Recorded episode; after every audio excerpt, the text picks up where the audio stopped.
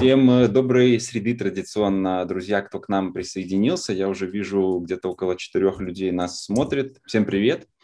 Э, сегодняшний эпизод у нас э, с гостем, в основателем кофейни с веганским меню Пилигрин Анастасией. И вегетарианским. Вегетарианским, а не веганским? И плюс, и а, плюс. Вот, блин, я в этом еще не разобрался, честно говоря. У меня кто это, кто это так? Это Юля? я?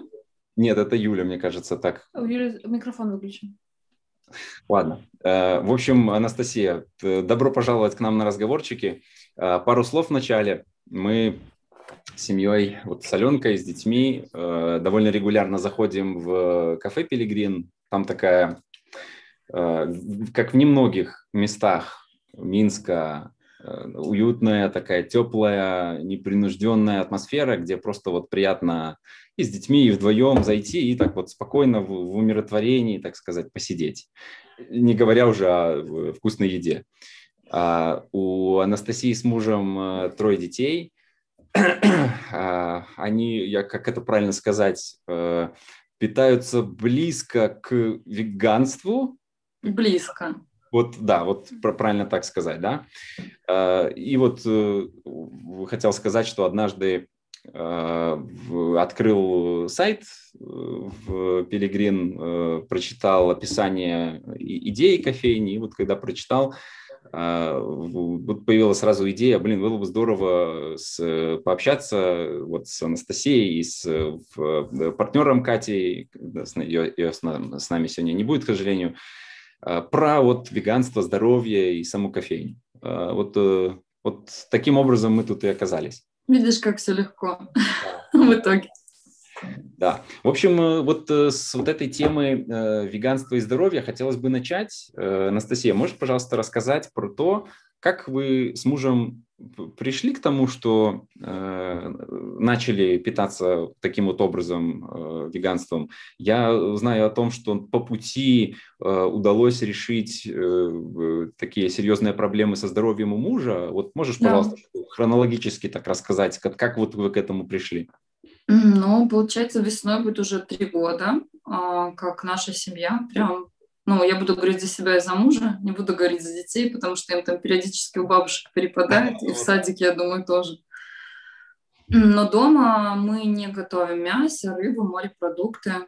Это прям, ну вот, да, это то, к чему мы сразу достаточно легко пришли и перешли. Не было никакого сопротивления а, там на физическом уровне, скорее было какое-то сопротивление, возможно, на таком на воспоминательском уровне, когда ты у друзей, они готовят шашлыки, вот этот запах, э, хотя ты понимаешь, что это не запах мяса тебя манит, а манит вот эти все специи и, собственно, томление на огне. Потом были такие моменты, конечно, когда слюна выделялась, но а мозг уже понимал, что нет, ну, тебе это не надо. И, наверное, первые полгода когда мы вот изучали очень много информации, причем изучали мы ее вместе, мы прям перекидывались, мне кажется, каждый вечер какими-то ссылками друг к другу, чтобы подтягивать э, каждого и не, пересказывать. И у нас такая реально сразу появилась какая-то однонаправленность э, мышления. То есть не было такого, что ой, нет, какая-то ерунда. У нас прям налегке достаточно, давай попробуем. И в силу изучения, наверное, с каждым днем, с каждой неделей мы только укреплялись в своем направлении. Потом мы начали изучать э, и исследования какие-то противоположные. Но мы в первую очередь ориентировались все равно на свои ощущения, на ощущения на физическом уровне, на эмоциональном уровне. А, я как раз тогда родила вторую дочку, ей было 4 месяца. И вся эта история так прям совпала вот с учетом того, что я кормила ее молоком и прокормила ее почти до двух лет, между прочим. То есть это не было там истории про то, что ей не хватает не хватает каких-то витаминов, элементов. То есть она абсолютно набирала, как остальные дети. В какой-то момент, возможно, а, набор веса уменьшился, ну, с, так, с такими темпами, как изначально были. Но это у всех детей, скажем. Первый месяц они прекрасно набирают, потом они набирают чуть меньше. Вот, и параллельно с этим освободилась какая-то интересная энергия, я не могу ее никак объяснить словами, честно. А, но у меня на уровне просто ощущений появилось, как, блин, все веганы, вегетарианцы говорят, больше легкости, энергии, свободы. Но, возможно, это просто совпало с тем, что было лето в Беларуси, а лето в Беларуси — это маленькая жизнь. Поэтому а нам удалось, дался этот, во всяком случае, мне переход налегке. У меня не было никаких физических э, сложностей со здоровьем.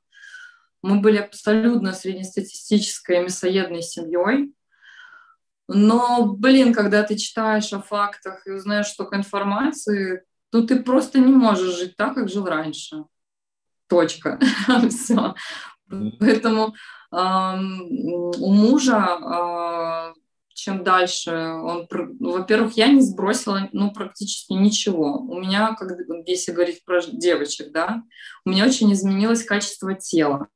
Прям, ну, наверное, месяца через три. А, я бы это даже больше, наверное, объединила с тем, что мы отказались от молочки достаточно резко, прям от всей. Девочки меня поймут, особенно те, которые рожали, а, ушла вот такая какая-то дряблость, и появилась эластичность и подтянутость, при том, что я не занималась никакими физическими упражнениями. У мужа были бесконечные проблемы с детства, с ЖКТ, прям такие, что когда я с ним начала встречаться, то есть для него там прием таблеток после еды, ну там мизим это был типа нормой. Для меня это было дичью, потому что в моей семье, ну, таблетки – это активированный уголь, там, ну, это единственная таблетка для, для помощи желудку. И мы с ним искали какие-то ну, пути решения этого. И вот инициатива пошла именно от него для того, чтобы... Ну, просто он реально устал от э, того, что он не может нормально на, на каких-то праздниках отдыхать со всеми вместе. Его постоянно потом э, мучили, в общем, боли в желудке. И я его подхватила, и, наверное, в течение трех месяцев он похудел на килограмм пять. И все. И дальше ниже этого порога его вес не спускался. Но надо сказать, что так как все, вся кухня и все домашнее меню было на мне, я понимала свою ответственность это был очень большой выход из зоны комфорта. Просто реально максимальнейший. Но мне пришлось менять все. А, но а, так как, опять же, у нас дети, я понимала, что надо прям сбалансированно питаться. То есть это не было каких-то крайностей ни для меня, ни для них, а, потому что, опять же, я кормила я просто ввела большое количество бобовых, а, изучила, как правильно их готовить, что немаловажно, потому что очень многие неправильно их готовят. А, мы ввели а, много орехов, семян, прочих, там, я не знаю, у нас всегда есть э, семена тыквы, семена подсолнуха, кунжут черный, белый, то есть это прямо у нас э, всегда в меню. Ну и стала так как это было лето, очень много зелени и овощей. Мы, в принципе, много ее ели, но вот эта разница между там, светлой зеленью и темной, вот все эти нюансы. Я, наверное, уже ухожу прям в какие-то подробности. Ну, в общем, мы двинули этот пласт, изменили полностью меню, а что-то у нас э, ушло, что-то устаканилось, и на протяжении трех лет оно есть. В общем, как-то так. А, вот, слушай, можно э, поподробнее попросить тебя рассказать про э, как переход на веганский образ питания помог э, справиться с проблемами э, с этим желудочно-кишечным трактом мужа.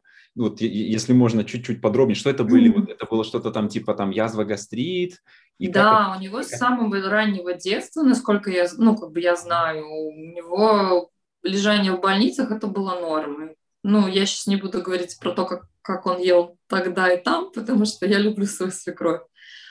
Но надо решать был этот вопрос мне, потому что я хотела, я хочу умереть со своим мужем в старости, а, а, а не как-то там иначе. Поэтому качество его жизни для меня было очень важным.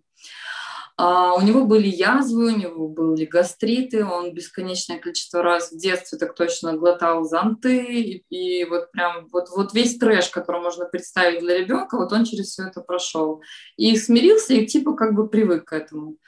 А когда мы перешли на... Сразу это было веганство, он прям э, очень углубился со стороны голодание еще в этот момент. То есть он хотел прям обнулиться не постепенно, а изменить эту микрофлору э, в кишечнике, засеять ее другими бактериями и, и прочим. То есть он углубился в эту историю. И э, вот после каких-то голодовок таких, когда я смотрела, мне прям было страшно, честно, потому что я этого до сих пор не пробовала хоть мне и очень хочется, но я то кормлю, то беременна, то, короче, опять кормлю, поэтому меня это предстоит. А у него, ну, просто реально он почувствовал э, облегчение, в принципе, в переваривании. А у него, как это же, не знаю, сложно говорить про его ощущениях мне со стороны. Классно было бы, если, конечно, он пришел. Я надеюсь, потом, может быть, у него получится. Да, ну я так понимаю, он дежурит. А, да. Скажи, а в течение какого времени произошло, произошло вот это вот заметное ощущение того, что вот, вот там теперь действительно полегче и проблемы начинают уходить? А, ты знаешь, наверное, практически сразу, наверное, через месяц. То есть я не, я не скажу, что мы ели-ели-ели там весь-весь трэш, и потом перестали его есть. То есть наш путь был такой достаточно плавный. Uh-huh. Из-за того, что у нас стали рождаться дети, мы уже, в принципе, очень многие вещи в питании меняли. То есть у нас не было там колы, вот, кстати, стоит Пепси, я на нее посмотрела, купив ее на Новый год э, для друзей, она до сих пор там стоит. Ну, в общем, у нас, в принципе, было нормальное питание, но э, но вот все равно он ощущал себя, на, когда он ест там в гостях а, или мы приезжаем к родителям. То есть после этих столов классических, традиционных, советских ему было плохо, скажу так. Mm-hmm. Поэтому, в принципе, отказавшись от мяса, для него, ну прям вечер про него, у него был а,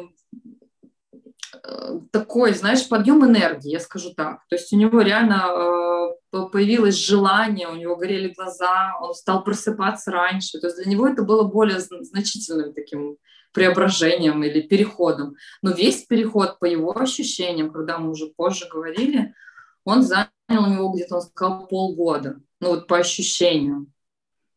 У меня такого не было, скажу честно. То есть у меня это было просто на, на вот так вот и все. Ну, то есть я не ощутила.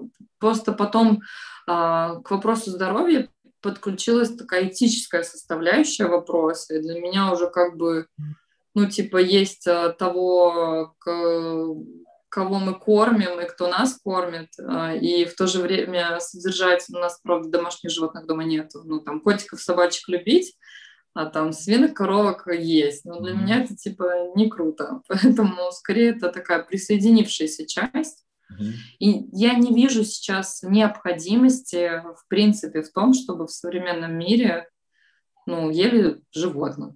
Mm-hmm. Если разбираться в этом, да, то про то, сколько заселя... засеивается площади под корм для животных, а, просто подкорм для животных, чтобы их кормить, потом их есть, а, но это равно абсурду, потому что эти же земли можно было засеивать э, прекрасными полезными культурами и прокормить всю землю, и при этом не плодить это. Знаешь, как Толстой, по-моему, сказал, пока будут э, бойни, будут войны. Вот ага. это его выражение, вот мне кажется, оно очень подходит. Я вот То прям... есть мы плодим эту энергию дальше.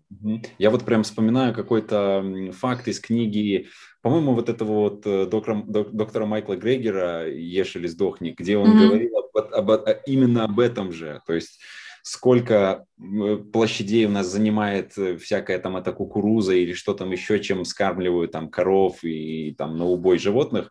а в то же самое время можно было бы эту землю использовать для растительной пищи для людей. Да, и надо не забывать еще про отходы, которые э, живот, остаются после животных, которые просто отравляют почву в большом количестве. А, я, кстати, хотел что ли засвидетельствовать вот такой вот момент. Э, я услышал, когда ты говорила, что когда вы переключились на э, веганство, вот одно из эффектов было вот это вот ощущение легкости на животе и в целом в теле. И э, когда я на себе, я был первый первопроходец, вот этот вот эксперимент сделал, причем вот месяц по вот этому вот Стивену Гандри, прям так вот жестко. Ну ты мощь. Э, ну, это был всего лишь месяц мощи. Потом э, это было немного более свободный формат питания. Но то, что я однозначно почувствовал, это вот это ощущение легкости на животе по утрам когда даже когда наелся вроде там каких-то орехов, там ночной дожор устроил, но утром, что вроде как является там какой-то тяжелой пищей, да, она долго переваривается, утром встаю и все равно э, в животе вот такая вот воздушная легкость и нет ощущения кирпича. И вот я когда услышал, что ты сказал, об этом сказала, что вот вы с мужем такое почувствовали, вот я я прям хотел засвидетельствовать, что э, те же самые ощущения и у меня появились, когда вот этот вот переход сделал. Еговы, можно я задам вопрос?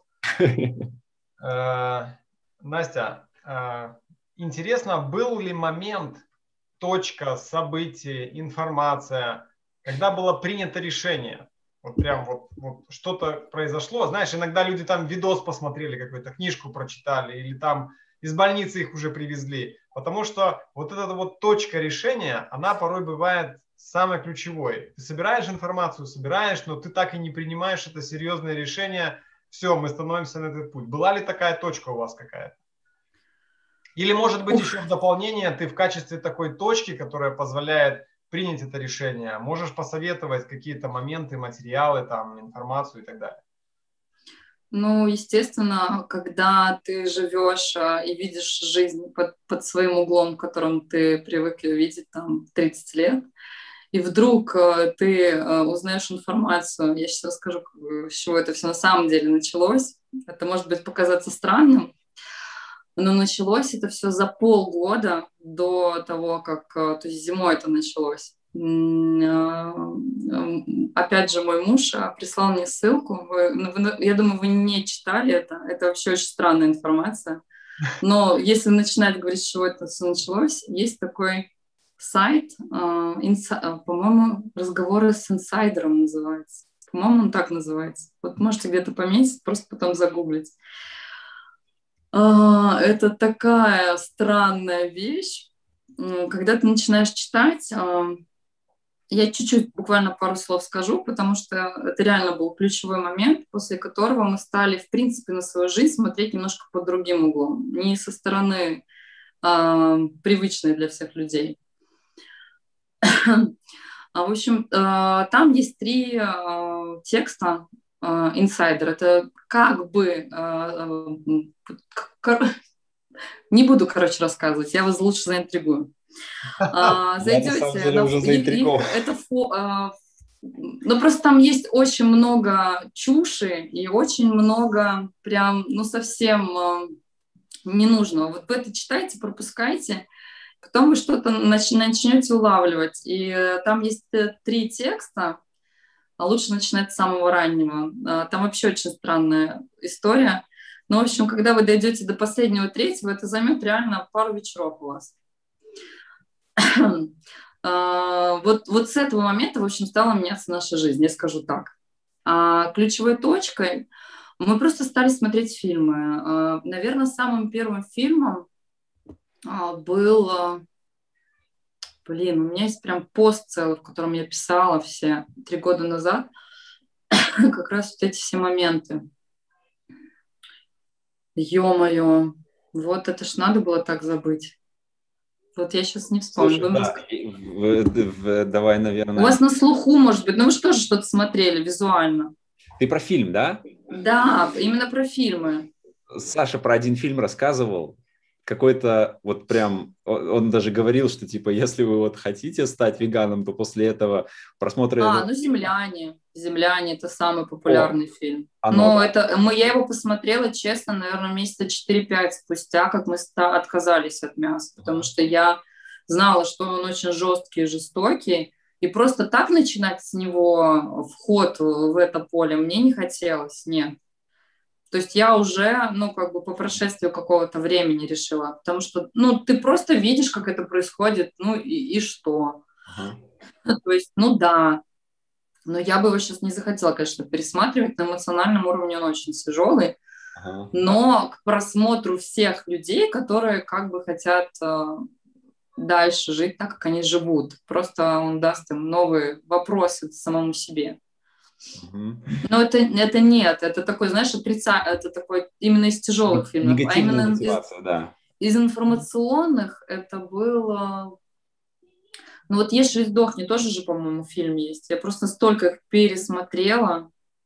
По-моему, он есть. Про фильм не знаю. Настя подскажет. Под какой фоткой? Да, давайте, наверное, сейчас... Э, ага, вот Алена так я прям три года назад вспомню, с какой фоткой. Не да, слушай, давай, давай, наверное, не будем топтаться, мы просто у тебя попросим ссылочку сбросить. Вот я вот э, так с... В описании же ты можешь потом прикрепить? Да, конечно. Мы Супер. вот это вот все пошарим. Я вот даже с полуоборота э, загуглить вот этот разговор с инстайдером не смог, да. Поэтому, поэтому попросим у тебя ссылочку.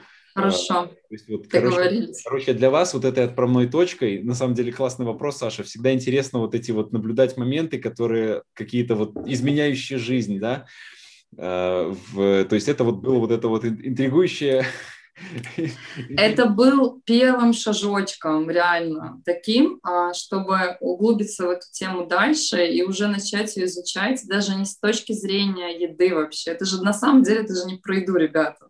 Ну, реально. Угу. Это же ну, про энергию, это про вибрации, это про то, на каком уровне эмоциональном у каждого человека находится его ментальное тело, а не физическое. Угу. То есть мы здесь, ну, понятно, что если мы воплощены э, в человеческом теле, то понятно, что мы проходим опыт э, на Земле тоже для чего-то.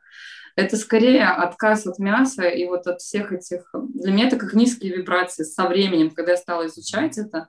Для меня это скорее вот в эту сторону. Это энергия страха, энергия смерти. Но я не хочу свое физическое тело, как минимум, э, напитывать этим, чтобы оно с этим жило. То есть это уже уход во что-то совсем другое. Угу. Да, интересно. А вот у меня, например, э, вот этот вот, что ли, поворот в сторону веганства начался с такой более простой, что ли, книжки про Стивена Гандри «Парадокс долголетия». Там, скажем так, больше так про еду, про, про, про земную такую вот э, тему и мотивацию э, к веганству. А, окей, слушай. Настя, Настя, еще можно вопрос. Скажи, а относительно детей, да, я так понимаю, ну в сад в любом случае ходят? В а, обычный государственный. Да, отлично. Но мы все из этого прошлого. Да, да, да. Я нет, кстати, я в сад не ходила. Да? Да. Вот почему ты поняла эту странную статью. Похоже, у нас шансов не будет. Нет, просто мне ну, а честно... Вопрос питания детей в саду. А, как решали, а, обсуждали, ну, вообще... вот. Я поняла.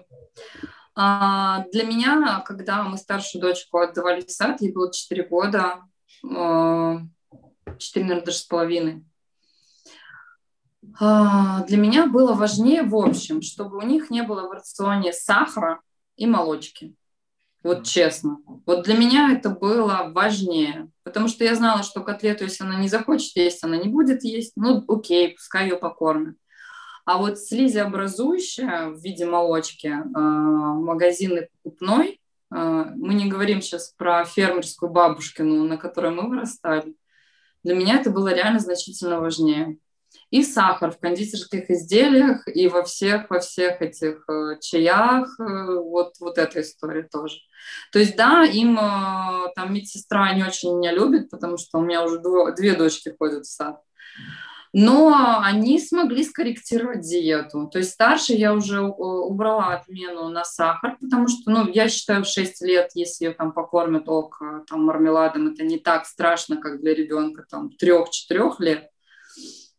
Ну и старшая дочка у меня уже сама не ест мясо. То есть она говорит, я не буду. Там младшая, я не знаю. Если она ест, ну окей. Дома она не ест. Хорошо, скажи, а такая тема, как э, булки, макароны, печенюхи равно глютен. Что ты по этому поводу вообще думаешь? А, я а, вот как раз насчет глютена, для меня это история без крайности, ну, нашей семьи. То есть я знаю, что больш... во-первых, что его добавляют глютен во все соусы. Я, в принципе, за то, чтобы лучше есть дома или в проверенных местах. А, поэтому батон а, мы дома не покупаем. А, я не знаю, Просто смотри, есть такая штука. Если ну, у ребенка запрет на молочку, то булку с э, маслом он уже не ест, например. То есть ему дают сухарь. Да, бедные дети. Вот. Потом, что-то еще хотела сказать. Макароны, макароны, макароны мы дома едим. То есть у нас нету запрета на глютен. То есть у нас такая, знаешь, средняя позиция. Я покупаю просто макароны из кукурузы, из полбы. Ну и обычные мы тоже едим. С утра э, они обожают блинчики тонкие. Э, я их делаю там 50 на 50 с обычной с кукурузной мукой, там с гречневой, с кукурузной. То есть я постоянно меняю составы муки. То есть для меня это важнее, чем э, там совсем совсем убрать, потому что проблем с глютеном как, как таковых прям каких-то явных нет. А, Саша, можно я у тебя перехвачу вопрос? А вот мы в вопрос там, каких-то блюд зашли, а можешь так развить эту тему и рассказать про какие-то самые типичные, часто готовящиеся блюда у вас в семье? Ну, Макароны, завтрак... Мы уже поняли, как бы все нормально. Я шучу. Завтракаем, э, завтракаем мы всегда дома. Дети э, тоже всегда завтракают дома. А, вот еще про сад. Сам это. Завтракают и ужинают они дома. То есть в саду они реально только обедают и полдникают. Для меня это было принципиально важно, потому что я не ходила в сад, но я могу представить, чем там кормят детей. И э, для меня важно вот оставить эту традицию завтраков дома. У нас нету такой необходимости кому-то ехать, ну, там, типа уезжать в 8 утра из дома. То есть дети где-то к 9 приезжают в сад, их отвозит муж и едет дальше работать. Поэтому завтракаем мы всегда дома. Как правило, это каши, каши, блинчики.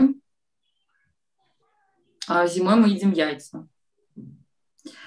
Поэтому линейка расширяется, и всегда у меня дома вот прям обязательный продукт – это кокосовый урбич.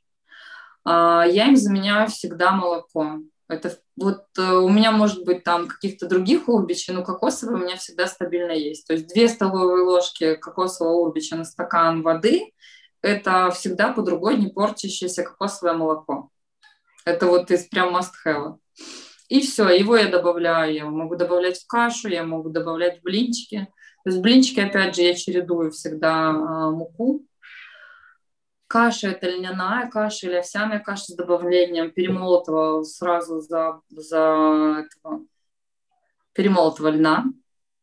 А это, как правило, составляет завтраки. Это может быть овсяный блин, но крайне редко это может быть... Э, ну, то есть к зелени дети, кстати, относятся... Изначально они относились к ней, наоборот, с большим вдохновением, нежели пройдя три года. Ну, младшая, я имею в виду, младшая, она прям у нас и авокадо очень любила. И вот мы как только перешли, она вот прям, да. А потом она стала смотреть на старшую, а старшая это типа, что за... И поэтому, короче, пока с этим провал.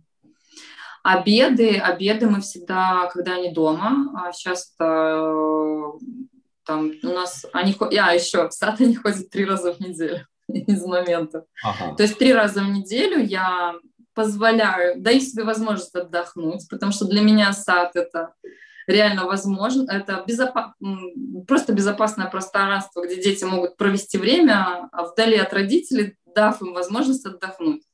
А, это если мама не работает. Если мама работает, то это просто время, где ребенок э, дает маме вне себя, ну, когда его нет, поработать. Поэтому я сразу решила, что если мы идем в сад, это будет 3-4 раза в неделю, не больше. Для меня, ну, у меня есть такая возможность. Я, как видите, из декрета в декрет. Поэтому я просто отдыхаю три дня, а потом четыре дня я многодетная мать. Так, значит, про обеды. Обеды все те же супы из нашего детства, а просто вместо мяса, там, рыбы я добавляю, ну, если это суп-пюре, например. У нас, Паш, кстати, все наше меню, которое в Пилигрине, абсолютно вот как бы дома я то же самое готовлю. Здорово. То есть Знаешь, тыквенный а я... суп-пюре чечевичный, чечевица, ага. пожалуйста, белок, он там а, есть. Там борщ, а вместо мяса у нас красная фасоль. Потом что еще? Рассольник. Вместо, не рассольник, солянка веганская. Вместо там белка у нас киноа. И что-то у нас там еще, по-моему, есть и грибной. Ну, в грибном там просто грибной. Ага. Ну и опять же, нут добавляется всегда у меня практически во все супы. Я просто заранее делаю заготовки. Я заранее замачиваю, отвариваю и прям пластом замораживаю. Когда мне надо, я откалываю и добавляю.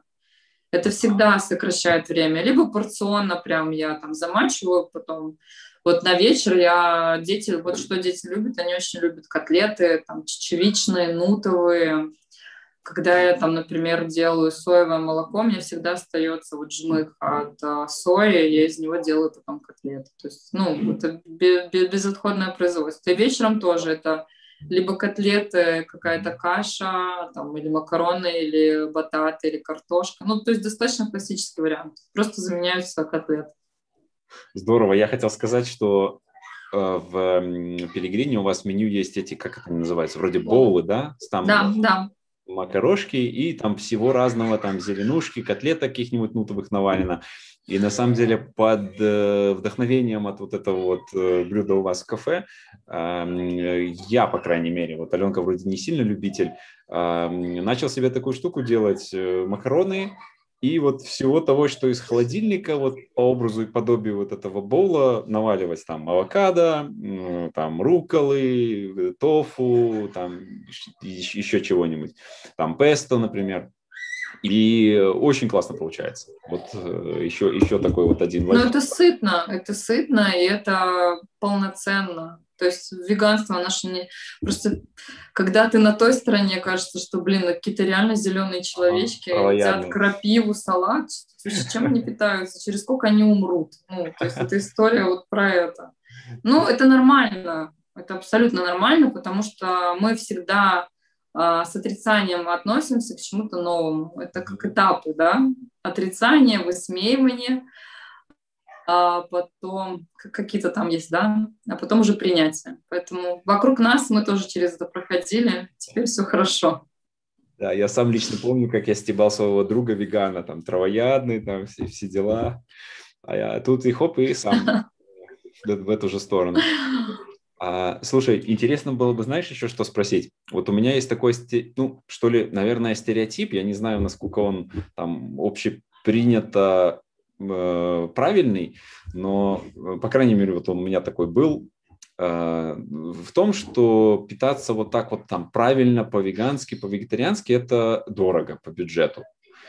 Э, то бишь там всякие вот эти кокосовое молоко там. Это или... не стереотип. Ага. По мне это не стереотип. Вот, вот. И, э, то есть там тофу он дороже стоит, чем обычно сыр, там вот, вот, вот все это все такое. А вот как у вас, интересно, на семейном бюджете это отразилось? Было ли какое-то там значительное увеличение затрат на еду, и как вы вот с этим боролись, если так и произошло? А, прям значительного увеличения не было. Но мы, ну, я, я, если честно, настолько балда, что я, у нас нет такого какого-то, знаешь, что типа в месяц у нас выделяется столько, или столько мы тратим на еду. Я это не фиксирую.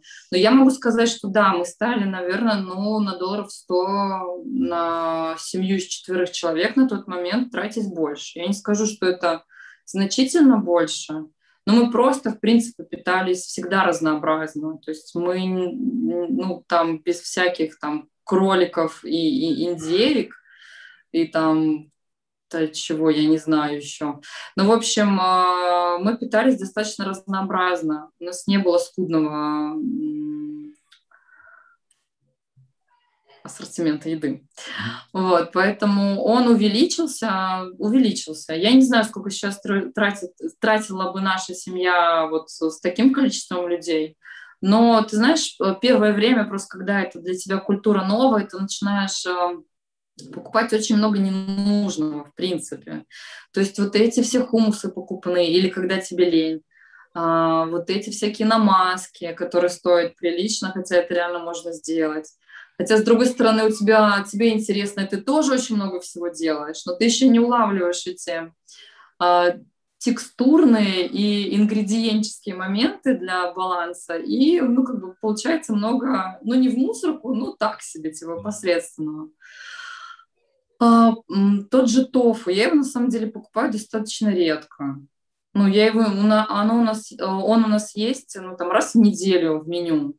Ну, для меня это как но это редко. То есть, э, не знаю, зимой, конечно, в Беларуси посложнее, но та же квашеная капуста на самом деле обладает таким количеством э, там всего, чего мы даже не догадывались. Э, и наши, и опять же, если вернуться к вопросу там, наших бабушек, дедушек, но не было в их приеме пищи такого количества, в принципе, мяса, такого количества еды, которая есть сейчас. При этом они тратили значительно больше энергии, чем мы своим образом жизни. И это хотя бы, ну, знаешь, куда-то тратилось. У нас же это, ну, скорее какая-то привычка, что ли, с детства, mm-hmm. наверное. Можно я еще вопрос задам? Да. Э, говорила в своей речи о том, что нужно правильно готовить э, бобовые. Да. Э, хотела бы знать, как? В чем особенность? Может, мы неправильно готовим? А, если мы говорим про нут, а, то его в идеале вообще замачивать сутки, не меньше. То есть вот с утра, например, насыпали пачку нута, залили его водой, промыли, слили. Вот целый день прошел, вечером вы, например, тоже слили, промыли, обратно залили. Ночь постояла, утром с ним уже можно готовить. Но опять же, смотря, что мы из него готовим. Если мы готовим, а, планируем готовить из него, просто я, например, часть, а, вот у меня есть сырой, но замоченный, я его сразу забрасываю а, в морозилку. Если я его оставляю для супов, то, например, я начинаю, когда готовить суп, то я его сразу забрасываю. Пока он приготовится, ну, соответственно, тоже доготовится. А вообще варить его надо после замачивания час. То есть час он варится. С фасолью точно такая же история. Если фасоль мелкая, то достаточно ночи. Если фасоль крупная, то по-хорошему тоже сутки. Если это чечевица, э, там, красная, э, то там часа четыре. Если надо срочно, бывает такое надо, а ты забыл, то я просто заливаю горячей водой, и вот когда я начинаю готовить суп, где-то час у меня вот она стоит, э, и она просто трескает, разбухает, и потом я довариваю еще минут 20. То есть чем мельче бобовые, тем меньше, понятное дело, надо замачивать. С орехами, а, кстати, такая же история. Настя, а по поводу чевицы, пока вернемся. А зеленая, тарелочная. Как ее? Тоже замачивать? Честно, я из нее готовлю достаточно редко, потому что она мне вот, вот как-то никак. А, в идеале ее тоже замачивать как мелкую фасоль, тоже на ночь. На ночь. Ну, в любом случае, ферментация должна успеть произойти. Если из этого готовить хумус, а, то потом добавлять еще, можно добавлять именно ложечку чайного соды. Потом, потому что когда гасится лимоном, как раз вот эта обратная реакция происходит, и все ок. А горох? А горох обычный? Ну, да. точно такая же история. В идеале вообще в идеале ставить с утра и с утра готовить на следующий день. Если забываешь, ничего страшного, если поставить с вечера, простоит всю ночь, и ты к обеду начнешь готовить. То есть, ну, примерно минимум это вот ночь. У меня цикл это ночь минимальный. Спасибо. Короче, правильно ли я понял, что с бобовыми главное их мочить? Да. Э, кстати, с орехами тоже. А с орехами ты готовишь орехи? Орехи тоже надо замачивать. Орехи. Иначе наша история с твердыми полезными орешками, они не усваиваются у нас э, в таком количестве, как замоченные. Там у каждого определенного вида орехов э, своя, э, количество, свое количество часов. А, но обычно тоже я просто ставлю вечером орехи, с утра они уже готовы к употреблению. Ага. И они совершенно по-другому открываются. Вот если миндаль замочить на ночь и с утра его попробовать, просто там такая история, что в идеале его еще потом надо просушивать а, в духовке под маленькой температурой. Но у нас он не успевает просто просыхать. Ну, то есть, честно, у нас это очень лихо все разлетается. Вот это интересная тема для меня. Замачивание орехов – это что-то новое. Слушай, Обязательно. А вода, а вода, в которой замачиваешь, это насколько важная составляющая ингредиент? Слушай, ну если заморачиваться, то история воды это вообще прям отдельная история. То есть та вода, которая из нашего умывального, из нашего да, крана течет, это ну, не та вода. Но если говорить по среднему для нормальных средних людей, которые без там крайностей, а, то я просто замачиваю проточной водой. У меня в Чижовке артезианская скважина, то есть у меня хорошая вода. Ее в идеале вообще можно пить просто. У нас стоит фильтр, самый лайтовый, потому что, ну, вода, правда, классного качества. Поэтому просто замачиваю, ну, сперва промываю, сливаю, заливаю водой и оставляю на ночь. А потом уже, если я, например, молоко хочу миндальное делать, тогда, понятное дело, обычное тоже из фильтра водой заливаю и в блендере и отжимаю. И из жмых офигенные печеньки дальше. Ну, опять же. Мы жмых выбрасывали, ё-моё. А тыкву, ты тыкву используешь у себя в готовке? Использую. А, ну, как правило, это тыквенный суп. Ну, самое такое, что у меня дети прям, прям едят, хотя вот к концу, к концу зимы он им поднадоел, скажу честно. Ну, потому что все равно я не знаю, мы просто в кафе приезжаем еще иногда там обедаем, когда попадаем на него, то есть его, скажем, больше в нашей жизни, чем, чем если бы я одна регулировала. Угу. Поэтому я ее чаще всего туда отправляю, именно в суп. Слушайте, мы сейчас такую тему а, завернули. Это прям а, просится... Можем отдельно. Отдельные разговорчики, да, про обмен, э, как это называется? Опытом. Кулинарным опытом, да. А и я, я, кстати, хотел отметить, что вот пока говорили, вспомнил, что мы э, с Аленкой начали готовить хумус под вдохновлением после того, как э, скушали брускету с хумусом в кофейне. Пелегрине. Да, э, и ни разу, по-моему, ну, довольно-таки, ну, пару раз, э, там, не знаю, раз как-нибудь там в месяц, в несколько месяцев готовим, не слишком часто, но ни разу покупной магазина не, не приобретали. У нас, кстати, тоже продается. Ага, вот. А, я тут поглядываю на часы, у нас 15 минут остается, и хотелось бы а, еще затронуть, э, собственно, тему кофейни. Да. Было бы интересно услышать, а как э, вы пришли к тому, чтобы кофейню создать, и как вот э, эта, идея вообще возникла? Я себя, э, скажем так, я об этом никогда не мечтала, я себя никогда не видела в общепите, потому что для меня это вообще какая-то отдельная тема параллельной вселенной, трансерфинга, да, там, моей жизни. Но у меня есть а, моя Катя, с которой мы учились вместе на дизайнера интерьеров. А, и а, вместе, кстати, она тоже отказалась от мяса, наверное, в течение месяца, как и наша семья. Муж ее нет, а, но она, да. И до сих пор вот мы э, так это друг друга условно и поддерживаем. И так как у нас дети старше одного примерно возраста, мы достаточно часто с ней гуляли. Вот прямо в парках зависали. А у мужа ее суши он занимается. То есть он в общепите как раз уже там лет пять, наверное. И мы все хотели, мы понимали, что, во-первых, но на, конечно, как это, мы всегда продумаем о себе. Вот в Минске нам негде было три года назад нормально, безопасно есть, прям так, чтобы не читать составы. Поэтому, конечно, мы в первую очередь э, делали это все, исходя из того, что э, мы будем сами там есть. А, и в какой-то момент мы просто наши мысли стали в какой-то такой в эту историю закручиваться про открытие а, э, вообще именно кондитерской потому что со сладким здесь вообще туго. Ну, в принципе, на тот момент, когда мы открывались, были только домушники, которые дома готовили торты. И, как правило, это только кешью торты, потому что это самый простой рецепт. Ну, были вот и есть Yellow Slon кофейни у них тоже, но они больше в RAF, то есть у них сыроедческое вот это направление. есть мы для семьи выбрали такое среднее, без крайности, хотя муж немножко сыроедить тоже успел, я нет. Ну, то есть я ввела больше в наш рацион сыроедческих позиций, но переходить чисто на них нет. И вот мы с Катей, потом с Катей и с моим мужем, потом с Катей и с ее мужем. В общем, мы как-то так долго это вынашивали, ну как долго, наверное, конца лета, ладно, долго, два месяца мы это вынашивали.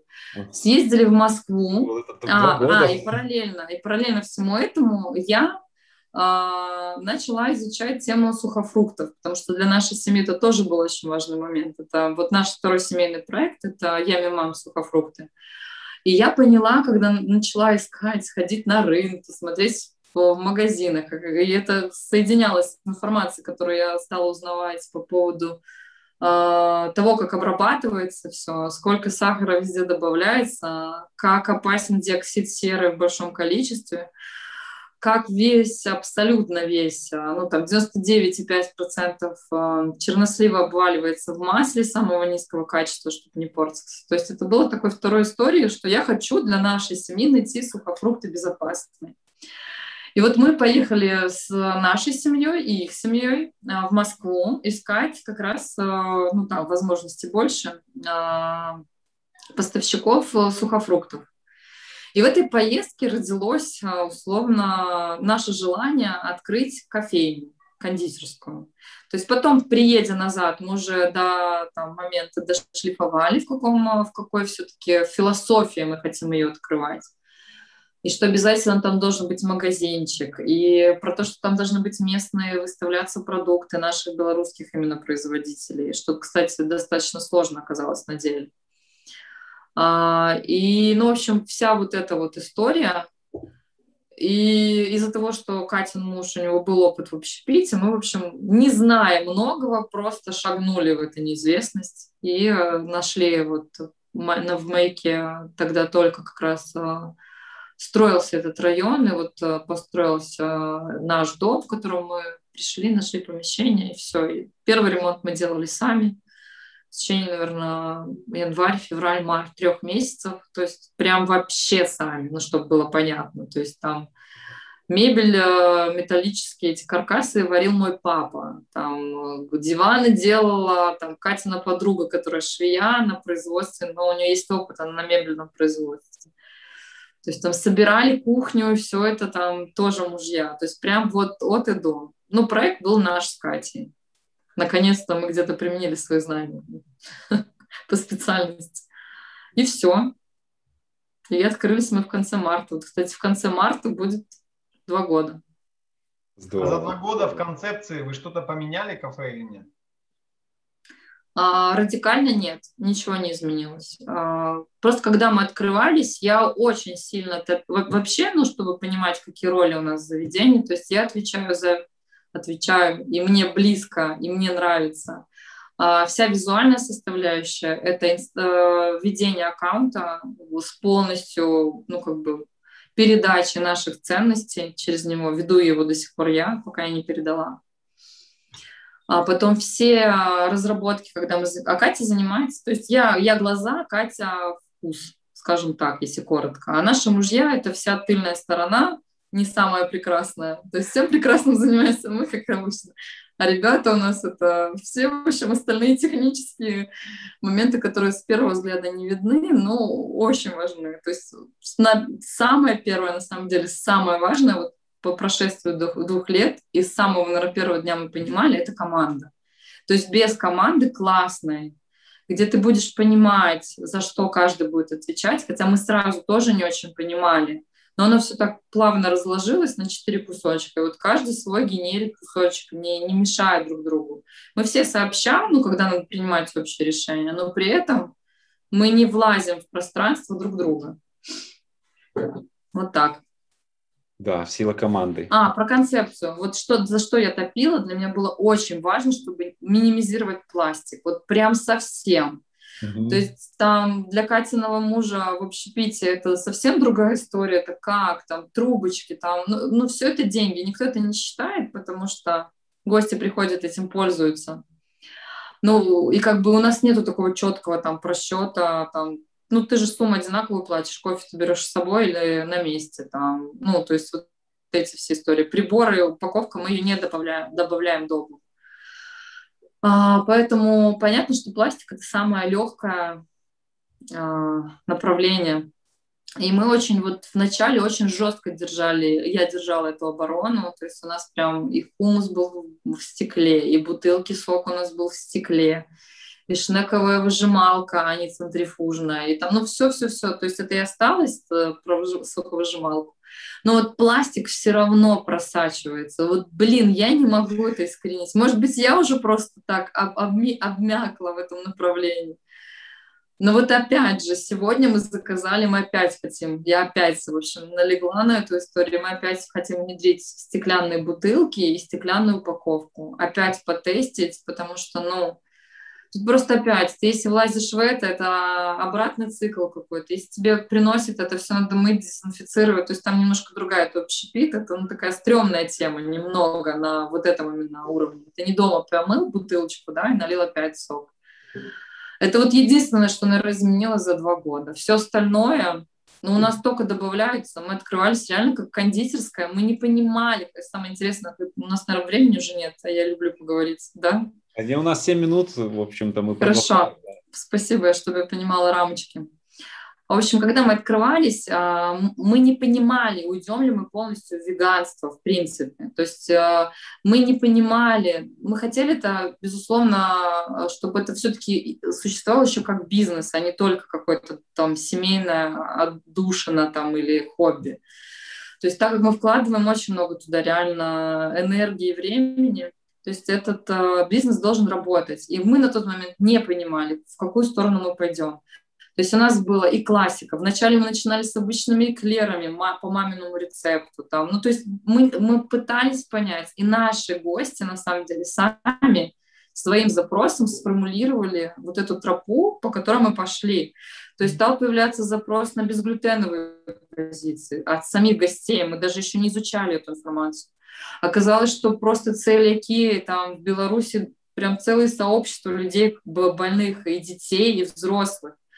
Поэтому мы стали внедрять очень быстро, просто мы реагировали очень быстро, потому что мы сами были, мы не нанимали никого на первых этапах, мы разрабатывали полностью сами меню, прям а с нуля, то есть это не покупные позиции были, то есть мы внедряли, мы искали, сопоставляли, соединяли и, и, и запускали, и тестили. Что-то осталось прям вот как кокосовые, там, вишня в шоколаде. Ну и классику мы пока всю нижнюю оставили. Это там, где есть продукты э, животного происхождения, либо молочка, либо яйца. Но у нас везде есть стикеры, да, где, чтобы быстрее ориентироваться, что веган, что не веган. И вот классику мы оставили как раз для тех людей, к нам же многие приходят, они же не веганы и не вегетарианцы, они просто хотят полезно питаться и есть продукты с понятным составом. То есть мы не хотим пока, по крайней мере, уходить прям, ну, там, веган, раф и, и прочее. Но мы хотим, чтобы у каждого был выбор. То есть это мы не заведение, где нет сахара, нет. У нас есть позиции, в которых нету сахара. У нас есть позиции, в которых нет глютена. У нас нет позиций, там, которые сыроедческие. То есть чтобы у каждого был выбор по его запросу. Просто у нас там иногда, я недавно какая-то волна после э, гастрофеста кофейного прошла, что вы же позиционируете себя как заведение без сахара, там, без глютена. Ну, то есть, опять же, это вопрос мне, потому что надо немножко корректировать корректней, если другой человек не, немножко не понимает, о чем мы, наша философия. То есть мы про, про выбор но про здоровый выбор. И основное меню, если не брать десерты, оно прям веганское. То есть для нас это было принципиально. Потом мы стали реально уже к осени добавлять основное меню, потому что ну, а десерты мы потестили, поняли, что ниша востребованная, и надо добавлять, в общем, основное меню. И так оно постепенно вот сейчас и обрастает. А я на самом деле вот то, что хотел дальше спросить, это как у вас меню формировалось? И ты, я так частично... Ну, я и, и даже ну, полностью, наверное, на этот вопрос ответила. То есть, получается, вы не нанимали никаких там шеф-поваров? Нет. И, вот там где-то бабушки... У, у Кати там... просто оказался исключительный вкус. Вот mm. рецепторы во рту у меня таких нет. То есть мы реально вот идеальная там команда. Она про вкус, а я про визуал. То есть мы вот, вот соединились, и вот этот продукт образовался. Ага. Настя, а можно вопрос еще по поводу названия? Да. Почему так назвали? Как выбирали? А вот скажите, вот люди со стороны, как бы уже когда прошло почти два года, уже настолько это привычно, вот с чем вас это ассоциируется, когда вы это видите или слышите впервые? А вот я, кстати, могу быстро ответить. У меня две, две ассоциации в голове, такие, э, такие нечеткие, витающие. Во-первых, ключевое слово green, оно как бы э, ассоциируется с чем-то там здоровым и вот про, про здоровье и все такое.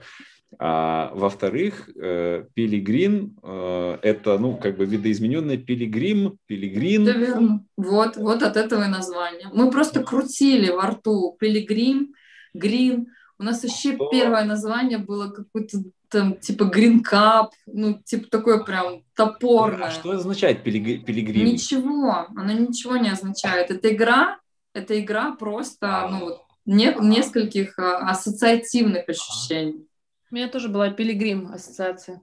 Да, у нас до сих пор кто-то, вот кто пилигрим. Ну, окей. Ну, ну, еще когда видишь сверху грин магазин, и снизу пилигрим. А это тоже вообще такое стечение обстоятельств. Мы когда уже все начали делать ремонт, уже придумали название, естественно, и мы узнали, наверное, пока его делали, что над нами открывается продуктовый грин. Мы думаем, ну прикольно, что да, хорошее естественное соседство.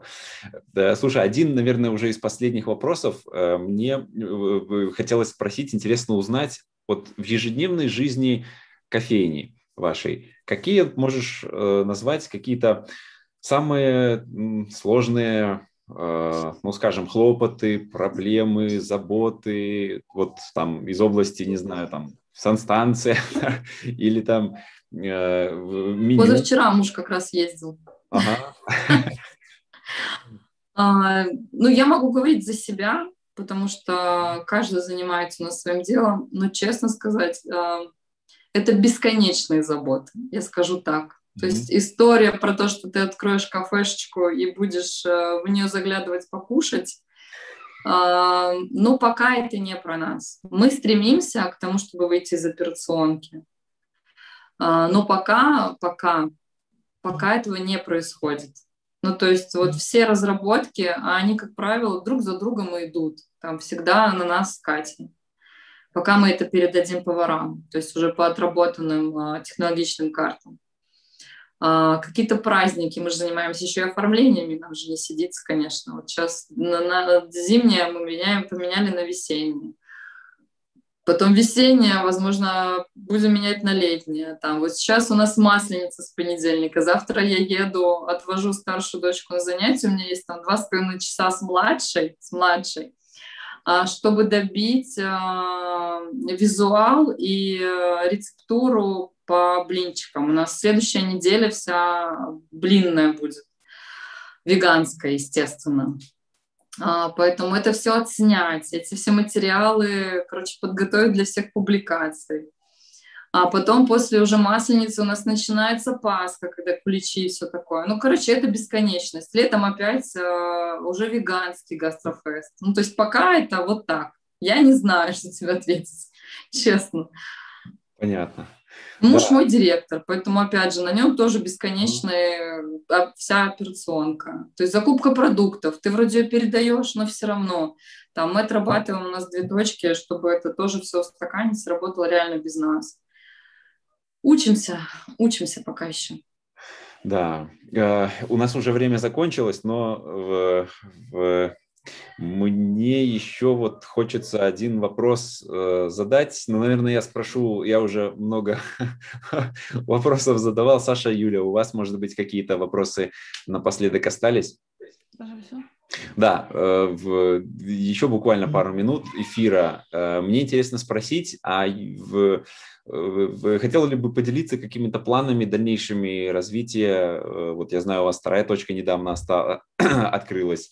Э, в, в, какие у вас планы дальше в, по кофейне? Планы дальше.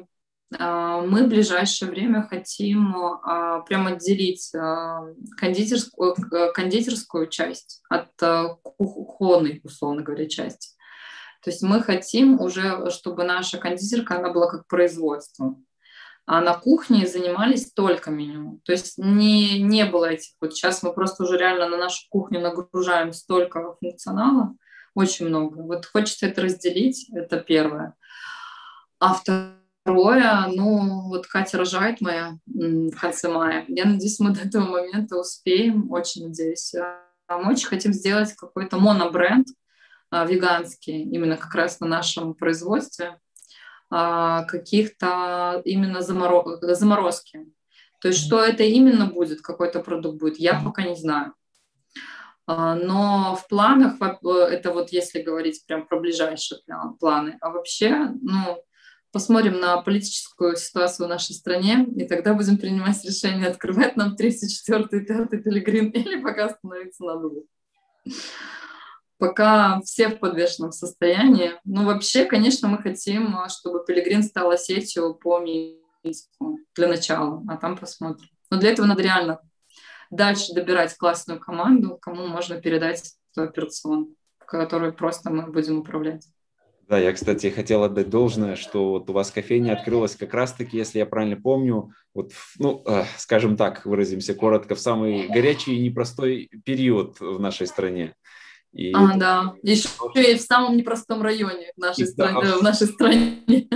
Тем более, да. Поэтому я вот просто хотел отдать должное за вашу, не знаю, что это, решимость, непоколебимость э, и в том, что... Ну, у нас не было других вариантов. Мы не хотели идти на попятную. То есть тут либо собираться и уезжать реально и начинать с нуля где-то, либо быть а, пока здесь и делать все возможное, чтобы всем и нам было хорошо.